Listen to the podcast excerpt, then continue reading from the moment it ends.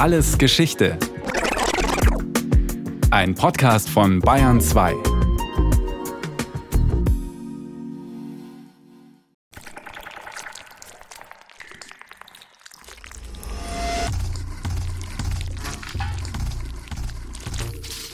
In unseren Böden herrscht Krieg. Seit Jahrmillionen dauert er schon an. Täglich kämpfen Milliarden Pilze, Bakterien und Viren ums Überleben ihrer Art. Mit allen erdenklichen Tricks. Und der Gewinner letztendlich, der dann die meisten Nährstoffe an sich ziehen kann und verwerten kann, ist derjenige, der sich in dem Ökosystem dann auch ausbreiten kann. Sagt der Mikrobiologe Professor Michael Schloter. Er arbeitet am Helmholtz-Zentrum in München, dem Deutschen Forschungszentrum für Gesundheit und Umwelt. Wenn man sich vorstellt, ein Bakterium ist ungefähr 1 Kubikmikrometer groß, eine Pilzhöfe ist ein bisschen größer, dann kann man sich vorstellen, dass dieser Kleinkrieg im Bereich eines Kubikmillimeters stattfindet. Und vielleicht gerade in diesem Kubikmillimeter eben sehr viele Nährstoffe vorhanden sind und dort eben die Mikroorganismen dann wirklich konkurrieren. Michael Schloter kennt die Überlebensstrategien der Mikroorganismen gut. Pilze zum Beispiel. Sie haben effektive Methoden entwickelt, um sich gegen Bakterien zu wehren. Die Erzeugung von Antibiotika. Schimmelpilze können das besonders gut. Wahrscheinlich haben Heiler in früheren Zeiten diesen Zusammenhang zufällig entdeckt. Wenn man Schimmelpilze auf entzündete Wunden schmiert, heilen die besser und schneller ab. Klingt ein bisschen eklig, aber es war oft effektiv. Dass es dabei weniger um den Pilz selbst als um die Antibiotika ging, das wussten die vorwissenschaftlichen Heiler natürlich nicht, sagt die Professorin für die Geschichte der Naturwissenschaften Bettina Warig. Sie lehrt an der TU Braunschweig. Also es gab in der Volksheilkunde das Wissen und kann man schon für die Zeit der Antike nachweisen, dass schimmelige Lebensmittel, wenn man sie auf Wunden auflegte, Heilwirkungen hatten. Besonders in Europa war dann schimmeliges Brot etwas, was man kannte, eben als Heilmittel bei schlecht heilenden Wunden, die aus heutiger Sicht dann infiziert waren. In China ist Entsprechendes bekannt über schimmeligen Sojabohnenbrei. Wie im Boden bekämpfen Schimmelpilze in der Wunde Bakterien. Wie genau das funktioniert, war diesen Heilkundigen damals nicht klar.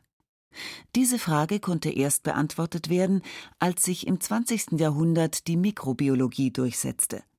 Eine wesentliche Rolle spielte hier ein britischer Mediziner und Bakteriologe, Alexander Fleming. Ihm war während seines Urlaubs ein folgenreiches Missgeschick im Labor passiert, schildert der Medizinhistoriker Professor Christoph Friedrich. Und zwar hat sich Fleming 1928 mit Staphylokokken beschäftigt, einer Bakterienart, und Fleming war dafür bekannt, dass er nicht immer so ganz sauber gearbeitet hatte. In seinem Labor gab es unendlich viele Schalen mit alten Kulturen und so konnte er beobachten, dass er auf einer Agerplatte des Staphylococcus aureus, also in einer Petrischale mit einer Nährlösung aus Rotalgen, in der er dieses Bakterium vermehren wollte, eine Schimmelpilzkolonie sehen konnte, und im Umkreis dieses Schimmelpilzes war es zur Auflösungserscheinung gekommen. Das heißt, der Staphylococcus aureus wuchs nicht mehr. Das heißt eigentlich, Experiment gescheitert. Alles wegwerfen und das Bakterium neu ansetzen. Doch Alexander Fleming war offensichtlich gut erholt aus dem Urlaub zurückgekommen und hat schnell geschaltet. Wenn mein Geist nicht in einem wahrhaft aufnahmebereiten Stadium gewesen wäre, hätte ich der Schale keinerlei Beachtung geschenkt. Ich hätte ja in einer schlechten Laune sein können, mein Verstand hätte von einer jungen Frau angefüllt sein können, oder ich hätte unter den Nachwirkungen einer zu schweren Mahlzeit stehen können, oder ich hätte zu träge sein können, es zu merken oder etwas zu unternehmen. Doch Alexander Fleming kannte die Berichte über die Wirksamkeit der Schimmelpilze. Und er nutzte die Gelegenheit, um endlich herauszufinden, was da genau wie wirkte. Er hat also diesen Schimmelpilz gesehen und hat ihn dann auch vermehrt in einer frischen Schale Und dann hat er versucht, in dieser Schale auch erneut Staphylokokken anzusiedeln, aber die wuchsen nicht. Der Schimmelsaft zeigte doch Eigenschaften, dass er das Wachstum von Bakterien generell hemmt. Und dann hat sich Fleming in die Literaturrecherche gestürzt. Ein Schimmelpilz, der allerlei Bakterien daran hindert, sich zu vermehren? Hatte das ein Forscher vor ihm schon so einmal beschrieben? Ja, hatte es. Schon 1877 hatte der französische Chemiker Louis Pasteur, der als der Begründer der Mikrobiologie gilt, von einem Zusammenhang zwischen verschiedenen Krankheitserregern und Keimen, auch Pilzen, gesprochen. Und im Jahr 1889 hatte ein französischer Militärarzt, Jean-Paul Vuillemin, den Begriff Antibiose erfunden, was übrigens so viel heißt wie gegen das Leben. Fleming hat dann diesen Schimmelpilz isoliert und er versuchte ihn auch zu bestimmen. Und diesen Schimmelpilz hat er dann gezüchtet in einer Fleischbouillon und konnte eine Reinkultur erreichen.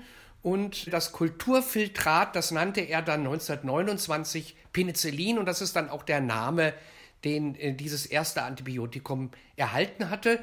Er hat dann mit diesem Kulturfiltrat gearbeitet und hat festgestellt, dass schon in geringer Konzentration dieses Kulturfiltrat Penicillin das Wachstum zahlreicher pathogener Keime hemmt. Alexander Fleming wusste noch nicht, wie das Penicillin genau wirkt, aber immerhin war er der Erste, der es isolieren und herstellen konnte. Heute ist klar, es stört den Aufbau der Zellwand bestimmter Bakterien und schwächt sie so. Wenn die Bakterien sich dann teilen, platzen sie einfach auf. Im Jahr 1929 also hat Fleming das allererste Antibiotikum entdeckt, das aus einem Naturstoff entwickelt wurde. Doch bis zur Marktreife dauerte es noch rund 15 Jahre. Denn Penicillin war ein schwierig handhabbares Medikament. So ließ es sich zum Beispiel nur schlecht in größeren Mengen herstellen. Außerdem war Alexander Fleming in dieser Zeit nicht der Einzige, der sich dem Kampf gegen die Bakterien verschrieben hatte. In Deutschland zum Beispiel forschte Paul Ehrlich. Er hatte sehr viel mit Farben zu tun, weil er nämlich für Koch Bakterien gefärbt hat. Also für Robert Koch, seinen Freund, der seit 1880 am Kaiserlichen Gesundheitsamt arbeitete und dort den Tuberkuloseerreger identifiziert hatte. Auch heute noch färbt man Zellen ein, sei es nun Knochengewebe oder Bakterien, um sie im Mikroskop sichtbar zu machen. Ohne Färbung sieht alles ähnlich aus oder ist überhaupt nicht erkennbar. Paul Ehrlich entwickelte Kochs Färbemethoden weiter und kannte sich mit diesen Farbstoffen gut aus, hat also herausgefunden, dass spezifische Bakterienarten sich mit ganz bestimmten Farbstoffen gut anfärben lassen oder auch nicht anfärben lassen. Paul Ehrlich schlussfolgerte: Es gibt also chemische Stoffe, die ganz spezifisch auf der Oberfläche von Bakterien haften, aber zum Beispiel nicht auf der Oberfläche von Körperzellen. Das wollte er ausnutzen. Denn wenn das stimmen sollte, könnte es ja auch die Möglichkeit geben, giftige Stoffe zu isolieren oder herzustellen, die genau für die Bakterien tödlich sind, an denen sie haften. Wenn man jetzt so einen Stoff finden würde, mit dem man auf einmal alle oder fast alle Bakterien töten könnte, die in so einem Organismus gerade sind, dann könnte der Organismus selbst eventuelle Nebenwirkungen auch ganz gut überwinden und man hätte eben diese Krankheit mit einer einzigen großen Dosis geheilt. Das war die eine Grundlage für die Medikamentenentwicklung von Paul Ehrlich. Die andere klingt für heutige Zeiten etwas abenteuerlicher. Es war schon länger bekannt, dass bestimmte giftige Metalle oder Metallverbindungen gegen Infektionen helfen, wenn sie denn richtig eingesetzt werden. Zum Beispiel Verbindungen aus dem Halbmetall Arsen. 1906 kam eine Arsenverbindung auf den Markt, die weniger giftig war als reines Arsen. Sie wirkte gegen Schlafkrankheit. Die wird zwar nicht von Bakterien hervorgerufen, aber zeigte, dass das Prinzip funktionierte. Heilen mit Metallen war möglich. Paul Ehrlich entwickelte dieses Medikament weiter. Er hoffte, damit auch Bakterien abtöten zu können. Und dann hat er wiederum mit einem bekannten Chemiker zusammen ganz, ganz viele verschiedene organische Arsenverbindungen hergestellt, im Tierversuch ausprobiert, welche denn dann wirksam sind. Und bei der 606. Kombination, die ausprobiert haben, da haben sie dann Erfolg gehabt. Und das wurde dann das Salvarsan. Und das wirkte tatsächlich auch gegen Bakterien. Die Besonderheit: Das Antibiotikum war chemisch hergestellt und nicht aus einem Naturprodukt gewonnen, wie das Penicillin. Im Gegensatz zum Penicillin, dessen Wirkung man bei Bakterien beobachten konnte, hatte man in diesem Fall nicht wissen können, ob und dass es auch gegen Bakterien wirkt. Allein der Neugier und Kombinationsgabe von Ehrlich und seinen Kollegen ist es zu verdanken, dass es 1910 eingeführt und nochmal verbessert werden konnte. So wirkte dann die Kombination Nummer 900 auch noch zuverlässig gegen Syphilis. Salvarsan war so erfolgreich und einfach herzustellen, dass sich die Antibiotikaforschung erstmal auf derartige Verbindungen konzentrierte, die sich nicht an einem natürlichen Vorbild orientierten. Aus diesem Grund ging auch die Entwicklung auf Grundlage von Farbstoffen intensiv weiter, die ja schon gezeigt hatten, dass sie spezifisch an Bakterien haften können. In den 1930er Jahren entstand dann ein erstes Medikament auf dieser Basis. Die sogenannten Sulfonamide. Diese chemischen Verbindungen verhindern bei den Bakterien, dass sie Folsäure herstellen. So können sie sich nicht mehr vermehren. Bettina Warig. Das war in der Tat auch ein ziemlich durchschlagender Erfolg. Und das könnte sein, dass dann das Interesse an Penicillin zunächst mal erlahmt ist. Aber es ist eben sicherlich auch dadurch erlahmt, dass es so große Schwierigkeiten gab, eben aus dieser Petrischale oder mehreren oder einer Größenmenge dann eine ausreichende Menge an Penicillin überhaupt zu gewinnen. Metallverbindungen, Farben und Schimmelpilze. Schon in den 1920er Jahren, in der Anfangsphase der Antibiotikaforschung, gab es also völlig unterschiedliche Ansätze, wie Bakterien bekämpft werden sollten. In seiner Wirkung aber war Penicillin von Fleming ideal. Allerdings gab es ein Problem. Es ist als Verbindung sehr instabil. Bei der Herstellung fällt es leicht wieder auseinander. Christoph Friedrich von der Universität Marburg.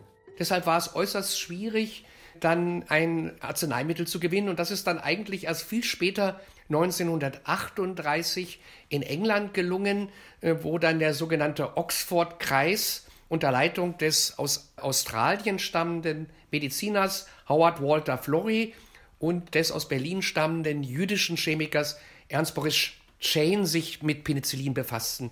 Die beiden Forscher waren die ersten, die die chemische Struktur des Penicillins bestimmen konnten.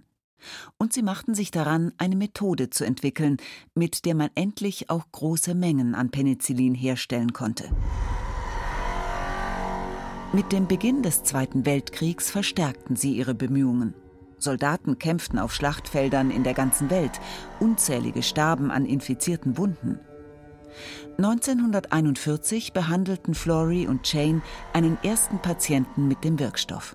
Das war ein 43-jähriger Polizist, der eine schwere Staphylokokkeninfektion an der Oberlippe gehabt hatte, begleitet von einer Sepsis, also einer Blutvergiftung. Er war von den Ärzten bereits aufgegeben worden und den haben sie nun mit diesem Penicillin behandelt. Und seinen Urin haben sie dann auch gesammelt und aus dem Urin haben sie dann wieder Penicillin rückgewonnen. Sie haben den Patienten eine ganze Zeit behandelt, aber er ist dann schließlich doch gestorben, weil die Penicillinmenge, die sie zur Verfügung hatten, nicht ausreichend war. Aber immerhin war es doch ein Nachweis, dass dieses neue Antibiotikum, das Penicillin, gegen Staphylokokken wirksam ist. Denn zunächst hatte das Antibiotikum ja angeschlagen. Nachdem Florey und Chain ihre Studie veröffentlicht hatten, nahm Alexander Fleming, der Entdecker des Penicillins, Kontakt zu den beiden auf. Er schickte ihnen seine alte Schimmelpilzkultur, die er aufgehoben hatte, während Florey und Chain ihm im Gegenzug Penicillin zur Behandlung von Patienten zur Verfügung stellten, das sie in mühsamer Laborarbeit gewonnen hatten. Und Fleming hat dann auch einen Patienten behandelt. Harry Lambert, ein Mitarbeiter seines Bruders, der bereits seit 6 Wochen unter einer schweren Hirnhautentzündung litt. Die Ärzte haben ihn auch fast aufgegeben, er war ins Koma gefallen und im August 1942 erhielt er dann eine erste Injektion Und alle 3 Stunden hat man ihm dann eine Injektion gegeben. Nach kurzer Zeit war er fieberfrei, aber nach 7 Tagen kam dann das Fieber wieder neu. Und dann hat sich Fleming mit Florey in Verbindung gesetzt. Und dann hat man eine Injektion in den Spinalkanal vorgenommen. Und das hat dann zur endgültigen Besserung geführt. Das funktionierte so. Der Spinalkanal, also das Rückenmark, ist direkt mit dem Gehirn verbunden. Darum konnte man ein Antibiotikum in den Spinalkanal spritzen und damit eine Entzündung der Hirnhäute behandeln. Die Heilung des Patienten war der Durchbruch in der Entwicklung des Penicillins. Da man befürchtete, dass Großbritannien von den Deutschen eingenommen werden könnte, war im Laufe des Zweiten Weltkriegs die Herstellung des Antibiotikums in die USA verlegt worden. Und dann begann eben dort 1941 eine groß angelegte klinische Prüfung. 1000 Patienten hat man dort in die Prüfung mit einbezogen. Das waren natürlich vor allem Kriegsverletzte. In Militärkrankenhäusern wurden diese Prüfungen durchgeführt. Und bis 1945 hat man dann 10.000 Fälle dokumentiert. 1944 hat man es dann auch schon allgemein den Ärzten zur Verfügung gestellt und 1945 sogar ohne Reglementierung. In Deutschland war das lange nicht so. Auch wenn hier ab 1942 Penicillin hergestellt wurde. Eine systematische Herstellung gab es dann in Deutschland erst nach 1945. Aber man hat lange immer wieder noch bei Patienten das Penicillin aus dem Harn, aus dem Urin zurückgewonnen. Und die Versorgung in Deutschland war lange Zeit streng reglementiert. Eigentlich sollte es nur zur Behandlung von Geschlechtskrankheiten abgegeben werden. Aber es galt doch allgemein als Wundermittel. Und deshalb gab es in Deutschland einen sehr regen Schwarzhandel. Auch wenn Penicillin wahrscheinlich das bekannteste Antibiotikum seiner Zeit war und vielleicht immer noch ist, wurden in den 1920er und 1930er Jahren noch weitere Antibiotika entwickelt, sagt Bettina Warig. Eines davon kann man auch als direkten Vorläufer von Penicillin bezeichnen, entwickelt 1889 von Rudolf Emmerich und Oskar Löw. Löw war Agrarchemiker.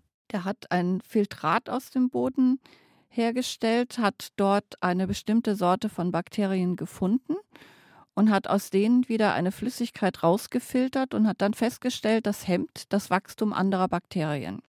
Die dunkelbraune Flüssigkeit nannten die beiden Forscher Pyocyanase, das allererste Antibiotikum, das je in einer Klinik eingesetzt wurde. Es konnte sich aber nicht durchsetzen. Seine Grundlage war ein Naturstoff, wie beim Penicillin, und es wirkte gegen Cholera, Typhus, Diphtherie und Milzbrand.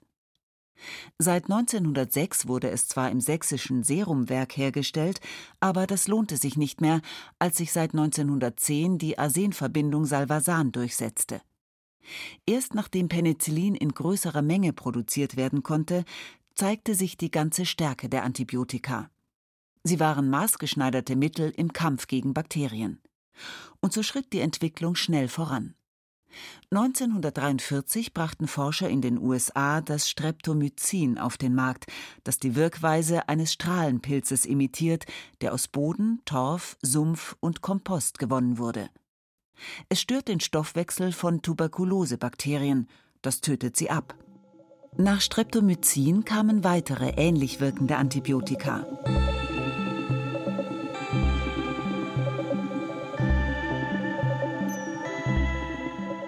Die Entwicklung zu Beginn des 20. Jahrhunderts war enorm.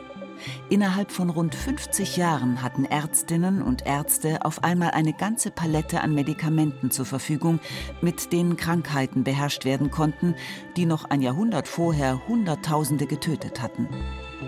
Heute leben wir im Zeitalter der Antibiotika. Und die großen Killer von früher sind oft eher Unannehmlichkeiten. Syphilis ist vielen immer noch peinlich, aber lebensbedrohlich ist sie nicht mehr, wenn sie rechtzeitig therapiert wird. Tuberkulose ist immer noch langwierig zu behandeln, aber sie ist zu behandeln. Selbst bei der Pest gilt, das passende Antibiotikum eingenommen und sie ist keine tödliche Gefahr mehr. Noch. Dennoch muss man sagen, dass es inzwischen doch vor allem in Krankenhäusern viele beängstigende Resistenzen gibt, sodass die Wissenschaftler, die sich mit Antibiotika beschäftigen, immer wieder befürchten, dass wir irgendwann dann doch auch in eine Lage kommen, dass unsere Antibiotika nicht mehr ausreichend helfen.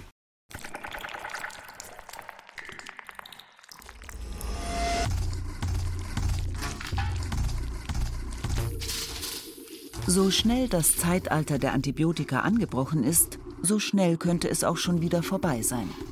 Ein Problem, das sogar Fleming bereits bewusst war. Er hat für seine Entdeckung gemeinsam mit Florey und Chain 1945 den Medizin-Nobelpreis bekommen. Schon in seiner Dankesrede sorgte er sich um Resistenzen. Mittlerweile gibt es Berichte von sogenannten Superbugs, Bakterien, gegen die nur noch 1 oder 2 Antibiotika helfen. Jeder Patient, der so einen multiresistenten Keim in sich trägt und mit einem dieser Reserveantibiotika behandelt wird, könnte eine weitere entscheidende Resistenz bilden. Hinzu kommt, die Antibiotikaforschung ist für viele Pharmaunternehmen unwirtschaftlich geworden. Sie ist sehr teuer und läuft immer Gefahr, dass innerhalb von wenigen Jahren Resistenzen entstehen, die auch relativ neue Antibiotika unbrauchbar machen. Mikrobiologe Michael Schloter vom Helmholtz-Zentrum in München. Das Problem ist, dass sich diese Antibiotikaresistenzen und vor allen Dingen diese multiplen Antibiotikaresistenzen extrem schnell ausbreiten können, weil Mikroorganismen eben die Strategie haben, genetische Informationen von anderen Mikroorganismen aus der Umwelt aufzunehmen und für sich dann wirklich nutzbar zu machen. Das heißt, wenn ich in meinem Ökosystem, in meinem Körper einen Mikroorganismus habe, der multiple resistent ist, dann ist die Wahrscheinlichkeit, dass sich diese Resistenz bei Antibiotikagabe sehr schnell ausbreitet und auch auf die infektiösen Mikroorganismen überspringt, relativ groß. Und das würde bedeuten, rund 100 Jahre nach der Entwicklung des ersten echten Antibiotikums könnten diese Wundermittel wieder unbrauchbar werden. Und heute harmlose Krankheiten wie Scharlach, Mittelohrentzündung und Syphilis werden dann wieder gefährlich. Lebensgefährlich.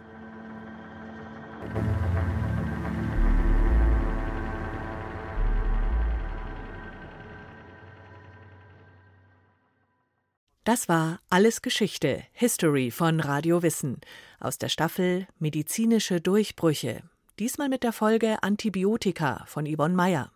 Gesprochen haben Rahel Comtesse und Peter Veit. In der Technik war Andreas Lucke, Regie Kirsten Böttcher, Redaktion Nicole Ruchlack. Und von uns gibt's natürlich noch viel mehr. Wenn Sie nichts mehr verpassen wollen, abonnieren Sie gern den Podcast Alles Geschichte, History von Radio Wissen unter bayern2.de/allesgeschichte und überall, wo es Podcasts gibt.